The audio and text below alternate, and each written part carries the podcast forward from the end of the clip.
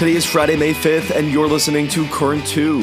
In market news, over the past five days, PacWest Bank stock has dropped over 70% and Western Alliance Bank over 50. Yesterday, another bank stock, First Horizon, fell 33%. Considering almost half of U.S. adults have reported they feel unsafe with their money in the bank more than during the 2008 financial crisis, we'll keep you posted on all you need to know. In must know news, today is Cinco de Mayo, a day commemorating Mexico's victory over the Second French Empire. Coming up, tomorrow is the Kentucky Derby as well as the coronation of King Charles III. Charles is the 40th monarch of Great Britain, and his coronation will mean widespread celebration in London, some protests from anti monarchy groups, and hopefully a turnaround for the struggling UK economy. New York City residents are outraged and demanding justice after a white former Marine killed a black man on the subway by putting him in a chokehold. The incident occurred early this week, and reports indicate the victim was a Michael Jackson impersonator who was homeless at points and suffering from mental issues. The man was yelling at other subway passengers that he was hungry, thirsty, and quote, ready to die before being put in the chokehold. No one has been arrested, but the Manhattan DA's office is looking into the matter.